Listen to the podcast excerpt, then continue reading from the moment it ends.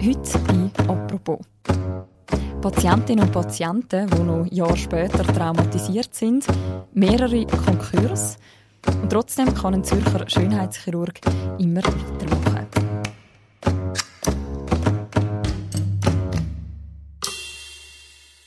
Diese unglaubliche Geschichte und wie man die Schönheitschirurgie besser könnte regulieren über das reden wir heute im Podcast «Apropos». Mein Name ist Mirja Gabatuller und bei mir im Studio ist Katrin Boss. Sie ist Co-Leiterin vom Tamedia Recherchedesk. Hallo Katrin. Salut, hoi. Katrin, fangen wir doch mal im Jahr 2019 an. Dann entscheidet sich Sabine Brunner, das ist ein geänderter Name, für eine Schönheitsoperation in einer Klinik im Zürcher Seefeld. Was erhofft sie sich von diesem Eingriff? Sie hat schon seit längerem das Gefühl gehabt, ihr Bauch sei einfach nicht schön. Hat ihr nicht gefallen. Mhm. Aber sie hat eigentlich gefunden, das sei nicht wirklich das Problem, das sie beheben müsse bis sie dann einmal den Sebastian V. eben getroffen hat, persönlich. Und der hat sie dann relativ schnell überzeugt, dass er ihr helfen kann, dass er das verschönern kann, dass das total easy ist. Am Freitag rein, operiert, am Montag kannst du wieder arbeiten. So ist das ihr dargestellt worden, hat sie erzählt. Mhm, also Sebastian V., das ist ein Schönheitschirurg. Genau, der hat eine Klinik dort eröffnet im Seefeld. Das war dort 2019 schon die zweite. Gewesen. Er hat vorher eine, die Konkurs gegangen ist. Über das können wir, glaube ich, später noch zu reden. Genau. Bleiben noch bei der Sabine Brunner. Nach der Operation schreibt sie in einem Brief an den Sebastian V., der eben die Operation durchgeführt hat. Wie nennt man das? Unterlassene Hilfeleistung, passive Körperverletzung? Was ist passiert? Also ihr Problem ist so, dass es nach der Operation Komplikationen gegeben hat. Also ihre Vorwürfe gegen den Sebastian V sind eigentlich nicht im Sinne von, dass er dort bei der Operation einen Fehler gemacht hat, beziehungsweise das kann sie ihm nicht belegen, das können auch wir nicht belegen. Aber es ist schief gegangen, es hat Komplikationen gegeben. Und sie hat nachher 24 Mal in die Klinik wieder zum Wunden behandeln. Sie hat ein Loch gehabt, über Wochen, sechs, sieben Wochen lang, es wirklich ein Loch, ein hässliches Loch. Ich habe Fotos gesehen in diesem Bauch wo Flüssigkeit ausgelaufen ist, was sie ständig wieder können behandeln. Es ist einfach nicht besser geworden. Und sie war echt verzweifelt. Gewesen. Also es ist natürlich körperlich ganz schlecht gegangen, aber auch psychisch wirklich, weil da hat geiles Zeug ist rausgelaufen. Schlimm, oder? Und sie hat dann seine Hilfe wählen. Sie hat dann irgendwie SMS geschrieben, ihm angerufen und gesagt, hey, du musst mir helfen, weil er ist wie nicht mehr erreichbar gewesen. Was muss ich machen? Äh, gib Anweisung. Und er ist abgetaucht. Er hat einfach nicht mehr reagiert. Und das ist, glaube ich, das, was sie am allermeisten gekränkt hat. Also, dass er sich dann einfach wie überhaupt nicht mehr gekümmert hat. Mhm, also sie hat, du schreibst, dass er 21'000 Franken ausgegeben für die Operation und man kann eigentlich sagen, die ist von A bis Z schief gelaufen? Absolut, ja. Ist wirklich schief gelaufen. Und vor allem, eben, wie gesagt, was für sie schlimm ist, er hat sie hängen lassen, so empfindet sie es. Mhm. Sie ist nachher in eine andere Klinik, in eine Privatklinik, in eine bekannte. Dort hat man sie behandelt, auch dort hat man ihn versucht zu erreichen und ihm geschrieben, immer wieder geschrieben gesagt, geben Sie Anweisungen, Sie sind der Arzt, die mir Anweisungen geben, wie wir ihn behandeln müssen. Und auf das hat er nicht reagiert, zeigen Dokumente und sagen die Betroffenen. Er selber, wir haben ihn angesprochen auf vieles, aber er hat kein Zitat autorisiert. Also er hat zwar ein langes Gespräch geführt mit uns, aber am Schluss äh, keine Aussagen autorisiert. Jetzt hört man ja schon immer wieder, dass eben auch so Fehler können auch bei den besten Ärzten sozusagen und bei den besten Ärztinnen. Ist denn jetzt in dem Fall die, die schiefgelaufene Operation, die wir da davon geredet haben, ein Einzelfall? Nein, das ist es auf jeden Fall nicht. Wir haben mit mehreren Patientinnen geredet, die Probleme hatten, die sich schlecht betreut gefühlt haben oder auch schlecht behandelt oder wo, auch, wo es einfach das Resultat eine Katastrophe war von dem her, nein, sie ist sicher, Brunn ist nicht ein Einzelfall. Und das, dass er nicht kommuniziert und abtaucht, wenn Probleme auftauchen, das ist auch in anderen, auch in geschäftlichen Bereichen, im Zusammenhang mit Sebastian V. ein bisschen ein Muster. Mhm. Man muss an dieser Stelle vielleicht auch sagen, der Sebastian V. der bestreitet ja selber all die Vorwürfe. Wer ist denn das genau? Was haben die über ihn herausgefunden? Ja, er ist eben eigentlich ein unbeschriebenes Blatt sagen wir mal, um so eine Klinik zu eröffnen. Das ist ja doch ein grosses Unternehmen, eine Klinik im Seefeld, das ist eine teure Lage, sehr teuer installierte Geräte und Räume hat er dort. Für Millionen hat er da, das einrichten lassen, die Luxusklinik eigentlich. Ich denke nur, zu gross für ihn, weil, wie gesagt, ein unbeschriebenes Blatt. Er ist nicht bekannt als Arzt, aber er hat einen sehr renommierten Vater. Also der Vater hat im Medizinerkreis einen sehr, sehr guten Ruf und das ist sicher auch ein Grund, warum viele Leute ihm vertraut haben, also am Junior. Der Mann ist interessant in dem Sinn, als er von allen Leuten, die man mit ihm geredet hat, sehr ähnlich beschrieben wurde. Alle haben gesagt, er ist wahnsinnig nett. Der ist mhm. irgendwie schon fast charismatisch. Der hat es wirklich geschafft, in der kürzesten Zeit uns das Gefühl zu geben, wir sind eine Freundin oder ein Freund von ihm. Wir haben selbst mit der Familie zu tun gehabt. Er ist mit allen Patienten und Patientinnen, das hat er uns sogar selber gesagt, per Du gewesen, sofort. Mhm. Das ist immer so eine schaurig schnelle Nähe entstanden. Mhm. Und aber alle Leute haben immer auch wieder erzählt, dass praktisch alle, die wir mit ihnen geredet haben, gesagt wir hätten es nie gedacht und wir schämen uns auf eine Art, dass wir auf den reingefallen sind. Ja, weil er hat sie getäuscht. Der Mann hat zwei Gesichter. Mhm. Er hat eben die Praxis im Zürcher Seefeld, die heisst Future Med. Was hat er denn alles angeboten? Ganz verschiedene Sachen, also vor allem im schönheitschirurgischen Bereich, oder? Also eben Brust vergrößern, verkleinern, Bauch straffen, Haarausfall bei Männern hat er können behandeln, hat er gesagt. Auch dort haben wir zum Teil von Patienten von Problemen gehört, aber auch, er hat auch Stammzellentherapien angeboten. Also das heißt, er hat nicht nur Verschönerungen angeboten, sondern wirklich auch Heilung. Er hat von sich behauptet, dass er ein Stammzellenspezialist ist und dass er mit dem, und das sieht man in Werbung oder das sieht man auch bei, in Filmen, wo er selber redet. Um, some certain facts about the stem cells or adipose-derived stem cells, what we are using as a rejuvenation tool or anti-aging tool here in the FutureMed Clinic. Dass er irgendwie mit Dermatrose und in Broschüren heißt es Diabetes oder sogar zur Krebsprävention. Also die verrücktesten Sachen könnte man mit dem heilen. Oder beziehungsweise sagt man massiv verbessern. Das ist das, was er propagiert hopeful and um, I think we can almost promise to be able to help you and uh, get your diseases being past and history of you and uh, getting a better, healthy future. Mhm. Also die Werbefilme, die findet man auch immer noch auf YouTube. Wir haben es da gerade gehört. Was ist denn die Stammzellentherapie genau oder was genau preist er da an?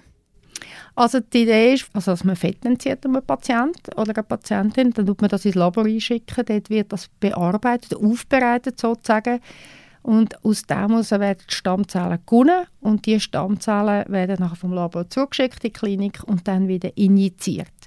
Und zwar ganz spezifisch für irgendeine, sagen wir, für Psoriasis bei einem Patienten, wo wir viel zu tun haben oder gehört haben davon. Psoriasis ist äh, eine Hautkrankheit, Schuppenflechte, die eigentlich recht schwierig ist zu behandeln und eben der Herr V angeboten hat, dem Patienten, dass er das mit Stammzellen wegbringt. Aber auch, sagen wir eben, wie gesagt, Diabetes oder andere Gebrechen. Mhm, mhm. Und ist er da ein besonderer Spezialist dafür? Ist er da irgendwie der Einzige, der das anbietet, oder ist das so ein, gängiges Verfahren? Also erst einmal hat er sich selber gesehen als einer der ganz großen Spezialisten. Das wird da irgendwo in einer Werbung von ihm oder wo über ihn geschaltet worden ist, so beschrieben, dass er einer von der einzigen oder der wenigen großen Spezialisten ist in diesem Gebiet. Aber natürlich ist er nicht der Einzige. Und das ist auch ein, ein Problem. Stammzellentherapie oder überhaupt die medizinische Anwendung von Stammzellen, das kann eine Medizin von der Zukunft sein. Da wird sehr, sehr viel geforscht. Also da hat man auch sehr viel Hoffnung, dass man tatsächlich Stammzellen dazu bringt, irgendwann einmal schwere Krankheiten zu heilen. Also dass man die Stammzellen kann injizieren und die eine Art an Ort vom Körper geht, wo ein Schaden ist und dass die Stammzellen die defekten Zellen können ersetzen oder, oder können flicken sozusagen. Und das ist aber Musik von der Zukunft. Und es ist aber leider so, dass es heute schon sehr viele Leute, also Ärzte gibt, äh, die das anbieten und so tun, als wüsste man schon wissenschaftlich, was das alles bringt. Und das den Leuten für sehr viel Geld antreiben, obwohl es wirklich keine wissenschaftliche Evidenz gibt für das.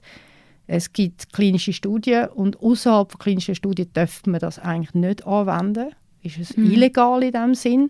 weil die Leute, also, und das ist auch beim Sebastian V der Fall, eigentlich Bewilligung für das nicht haben von den Behörden. Mhm. Also das ist echt also wirklich illegal, was er da gemacht hat? Wenn man ihm kann nachweisen kann, dass es wirklich angewendet hat. Das ist das Problem, denke ich, bei diesen Fällen für die Behörden. Also man braucht für eine medizinische Anwendung von Stammzellen braucht man eine Bewilligung, eine spezielle Bewilligung von der Heilmittelbehörde Swissmedic. Aber Swissmedic muss natürlich beweisen, dass in der Spritze, wo man da wieder, also in dem, wo man da zurückspritzt was dort drin war. Oder? Und, und wie soll man das zwei Jahre später beweisen? Also, ich glaube, das ist immer wieder das Problem der Behörden, dass sie zwar sehen, dass Leute das abreisen im Internet, dass die keine Bewilligung dafür haben, aber der letzte Schritt, wirklich zu beweisen, dass das dem Patienten gespritzt haben, das stelle ich mir sehr schwierig vor. Mhm.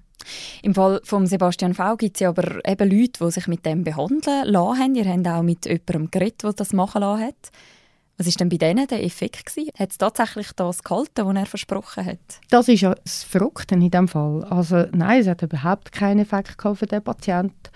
Und das ist ja mal noch eins, oder? es gibt ja immer wieder Behandlungen, wo man nachher nichts spürt. Das kann man jetzt am Arzt nicht unbedingt vorwerfen. Nur der Patient hat dann am Labor angerufen, weil er hat gewusst, seine Stammzellen sind in diesem Labor verarbeitet worden und wieder zurückgekommen in die Praxis. Er hat dort angerufen und die haben gesagt, wie, was? Nein, wir haben gar keine Stammzellen zugeschickt von ihnen. Das ist gar nicht möglich. Also das zeigt, ähm, diese Stammzellen kommen nicht von dem Labor und das ist das Labor, der Sebastian Feld zusammengeschafft hat in dieser Zeit. Deshalb ist wirklich die Frage im Raum, ja, was hat er denn überhaupt gespritzt? Der Patient hat das Gefühl, er hat mir doch nur Wasser gespritzt. Das können wir nicht belegen. Wir wissen es tatsächlich nicht, aber wir wissen mit Sicherheit, dass es nicht Stammzellen sind, die in diesem Labor aufbereitet worden sind, wo der Herr V, Dr. V zusammen geschafft hat. Mhm. Und wer hat er denn da als Kundinnen und Kunden gehabt? Also, du hast vorhin gesagt, er hat zum Teil im privaten Umfeld einfach Leute angesprochen. Ist das, ja, das ist nicht im privaten gewesen. Er hat die Frau Brunner, die wir anfangs erwähnt haben, in einem Coiffeurladen mal angetroffen. Das war einfach eine zufällige Bekanntschaft. Mhm. Aber er hat Werbung gemacht bei der sehr zahlungsfähigen Kundschaft also, und vor allem auch im chinesischen Raum. Also er hat die Chinesen offensichtlich, äh, habe ich mir sagen lassen, sind sehr interessiert an Stammzellentherapien und die Chinesen, die sehr, sehr viel Geld haben, für die ist das offensichtlich attraktiv und auch irgendwo vertrauenserweckend in die Schweiz zu kommen und sich so etwas reinzuziehen. Und er hat angeboten, also mindestens so hat Werbung gezeigt, äh, im Internet, im chinesischen Raum, er hat angeboten, dass die Leute in die Schweiz kommen und dann einen Helikopterflug und im Fünf-Sterne-Hotel und irgendwie Besuch von der Kappelenbrücke und so weiter, plus dann noch Stammzellentherapie gegen Diabetes und weiß nicht was immer, für über 100'000 Franken, das ist so das Angebot gewesen. Und offensichtlich ähm, hat das doch einige chinesische reiche Leute interessiert. Mhm. Weiss man etwas über die Anzahl von Leuten, die so Therapien bei ihm bekommen haben? Nein, das können wir nicht rekonstruieren. Wir sehen, dass es einige sind, aber wie viel genau können wir nicht rekonstruieren. Jetzt haben wir eben zuerst eine Geschichte gehört von Komplikationen nach Schönheitsoperationen, die halbseriösen, halblegalen Angebote mit der Stammzellentherapie. Wie lange geht das so bei ihm? Das ist etwas Erstaunliches in diesem Fall eigentlich, weil Behörden in der Schweiz sind schon seit Jahren eigentlich auf ihn aufmerksam gemacht worden, von Leuten rundherum, die das beobachtet haben und die den Eindruck haben, da läuft etwas schief. Die Behörden wissen, dass eigentlich die ersten Warnungen sind 2017 gekommen, dann hat es 2018 mal eine Inspektion gegeben von der Swissmedic, der Heilmittelbehörde und auch im Kanton Zürich und die Inspektion hat Mängel gezeigt, es sind weitere Warnungen gekommen von umliegenden Leuten und so weiter. Swissmedic hat eigentlich gewusst, dass er keine Bewilligung hat für Stammzellentherapie, das aber eigentlich propagiert und so weiter. Also die Behörden sind gewarnt seit Jahren, aber sie haben wie nicht sie sind nicht eingeschritten. Sie haben, äh, ich weiß auch nicht genau, vielleicht haben sie das Problem gehabt, das zu belegen. Vielleicht haben sie, das denke ich, ist eines der grossen Probleme bei uns, in der Schweiz, wo wir immer wieder sehen, haben sie die Ressourcen nicht gehabt, um dem wirklich nachzugehen, oder? weil das ist halt dann aufwendig, wenn man so einen Arzt müsste überführen bzw. das genau abklären. Auf jeden Fall, die Tatsache ist, dass eben nichts passiert ist im Sinne von vielleicht hinter der Kulisse, die wir nicht sehen, aber faktisch, er hat weiter praktizieren Und darum, obwohl die seit dem 17, 18 gewohnt waren, hat er den Patient, den wir vorher davon geredet haben, der vielleicht Wasser gespritzt wurde, ist noch im Sommer 2020 können behandeln und bis noch vor wenigen Wochen ist er auch wieder, seine zweite Klinik ist ja dann bankrott gegangen, zuerst die erste, nachher die zweite, hat er dann einfach weitergemacht und im Beauty Center als Chirurg weitergemacht. Das hat er uns selber gesagt. Er hat uns auch gesagt, und das noch vor ein paar Tagen, ist noch nicht lange her, er werde ja wieder eine neue Klinik eröffnen, das ist völlig klar.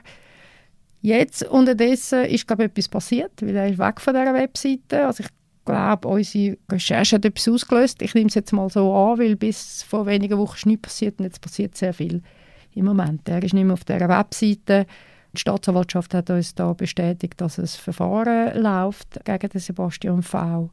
Auch das Gesundheitsdepartement Zürich hat gesagt, es werde jetzt geprüft, ob die Arztzulassung soll entzogen werden und so weiter. Und auch bei der Swissmedic ist etwas im Gang. Du hast jetzt gerade gesagt, ihr habt mit ihm geredet auch. Was hast du für einen Eindruck bekommen von diesem Mann? Ist schwierig zu sagen. Sicher jemand, der sich überladen hat. Also jemand, der vielleicht sich selber überschätzt. So habe ich ihn erlebt. Jemand, der das Gefühl hat, er sei wirklich grossartig und zu grossartigem fähig und sich vielleicht mit dem auch überschätzt hat. Und völlig uneinsichtig. Also im Sinne von, ich glaube, er sieht die Schuld bei allen anderen. Das ist irgendwie böswillige Leute, die ihm das beistellen wollen. Sind das Problem jetzt an diesen Konkursen, all diesen Problemen, die auf ihn jetzt zugekommen sind. Er sieht eigentlich wenig bei ihm, beziehungsweise er sagt, er hätte vielleicht schon Fehler gemacht, aber eigentlich im Großen und Ganzen, vor allem medizinisch, wissen genau, was er mache und äh, dort können wir ihm nichts vormachen. Und dass er so lange so erfolgreich war, obwohl er immer und immer wieder negativ aufgefallen ist, Hast du das Gefühl, das hat auch etwas mit genau dieser Persönlichkeitsstruktur zu tun? Ich kann mir das vorstellen, ja. Also mindestens so beschreiben es Leute. Ich habe es jetzt nicht so extrem selber so erlebt, aber viele beschreiben ihn als wahnsinnig gewöhnend und überzeugend, dass man mit ihm sehr schnell vertraut. Ich glaube, es hat eine Rolle gespielt in seinem Fall, dass er eben einen Vater hat, der sehr hohes Renommee hat. Also dass man sich wahrscheinlich nicht vorstellen kann, dass wenn so ein bekannter Vater der Sohn aktiv wird im gleichen Berufsfeld, dass dann das vielleicht eine ganz andere Nummer Unternehmer ist, das überlebt man sich dann vielleicht nicht. Zudem hat es auch noch eine andere Person, die nachher eingestiegen ist in das Geschäft. Das ist der Compliance-Chef, der heutige von der Deutschen Bank wo der geholfen hat, sozusagen nach dem ersten Konkurs ein bisschen aufzuräumen. Er sagt, das war ein Freundschaftsdienst gewesen, am Vater von Sebastian V aber das sind einfach alles Leute mit grossem Renommee und ich könnte mir jetzt vorstellen, dass ihm das geholfen hat, äh, da über die Runde zu kommen, obwohl eigentlich das Desaster schon lange klar war. Mhm. Inwiefern ist denn der Bereich von der Schönheitsoperationen oder eben von diesen Stammzellentherapien besonders anfällig für so einen Fall wie der Sebastian V? Ich glaube, es liegt an zwei verschiedenen Sachen. Einerseits ist es so, dass die Schönheitschirurgie, also ein Facharzttitel für Schönheitschirurgie, das ist nicht zwingend in der Schweiz. Also es kann sich jeder Schönheitschirurg nennen, da braucht es keinen speziellen Facharzttitel. Das finde ich schon mal fragwürdig, weil das sind doch Leute, die einen riesen Schaden können anwenden können, also operativ Komplikationen verursachen und die Leute äh, verunstalten. Deshalb ist es schade, dass das nicht ein bisschen strenger reguliert ist. Denn das mit den Stammzellen, wie gesagt, ich glaube, es fehlt einfach auch den Behörden die Kontrollfähigkeit. Also ich glaube, man müsste viel mehr in der Schweiz und das sehe ich generell, das ist jetzt nicht nur Schönheitschirurgie und Stammzellen. Wir haben ja ganz viele Fälle aufgezeigt in den letzten Jahren von Ärzten, die Probleme verursacht haben. Also einer zum Beispiel mit seinen Bandscheibenimplantat, der grosse Probleme geschafft hat. Oft kommt es mir vor, das bei den Behörden, das ist meistens das Kantonsarztamt, einfach die Ressourcen nicht hat, eigentlich viel, viel mehr den Ärzten nachzusteigen. Ich glaube, es sind immer noch so ein bisschen die Götter in Weiss, wo man vielleicht auch ein bisschen scheucht, denen nachzusteigen, oder? Man geht eher äh, hat Ressourcen zum Restaurant Hygiene zu kontrollieren, als bei den Ärzten mal reinzulaufen und zu sagen, so zeigen sie uns mal ihre Patientenakten und so weiter. Das tut mich schade. Ich glaube, dort finde ich halt schon seit längerem, dort müsste sich etwas ändern.